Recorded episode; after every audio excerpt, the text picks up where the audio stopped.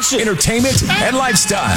You know what it is. Entertainment. You know. Here are the nominees. It's The Fix with Karen Vaughn on one hundred two point three W R N B. Your attention. You know we throw the best fourth of July party ever with the annual Wawa Welcome America celebration. It's seven days of culture, food, music, and this year's big performer is Pitbull. And I hear Philly's own Chill Moody has his own stage as well. It's going to be amazing. And to kind of kick off the celebration a little early, Uncle Bobby's Books is having an event on July second that will provide activities highlighting American history. They also have additional events as well that you could check out and get the listings for at r n b philly dot com.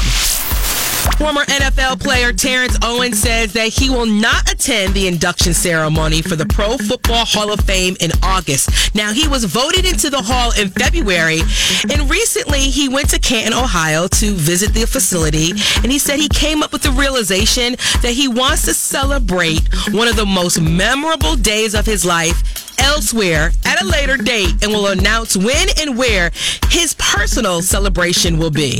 Okay. Speaking of the N F L, Diddy says he no longer wants to buy an N F L team. With the new requirement that all players have to stand during the national anthem, he doesn't want to be associated with the organization who he says oppresses black people. I really wanted to go in there and be a part of the N F L and um, try to be a positive change. This last move, though, this last move, I don't even want to. I don't even want to own an N F L team no more. Would you like to share some ice cream with your best friend? For National Best Friend Day, Breyers is doing something really cool. They're delivering free pints of ice cream to you and your B F F. Here's what you have to do. You have to tweet anything with the hashtag, hashtag Breyers B F F, plus two heart emojis and the ice cream emoji, and they'll deliver you some ice cream. Now, if you're like, hold up, wait a minute, that's a lot to do, no worries. Head over to Breyers' website and get a coupon for two dollars and fifty cents off your favorite Breyers flavor. Mine is vanilla bean. So, all my best friends listening, because I'm your favorite coworker and you're mine, we can get some ice cream free together. And today is Sheet Day. It's Friday.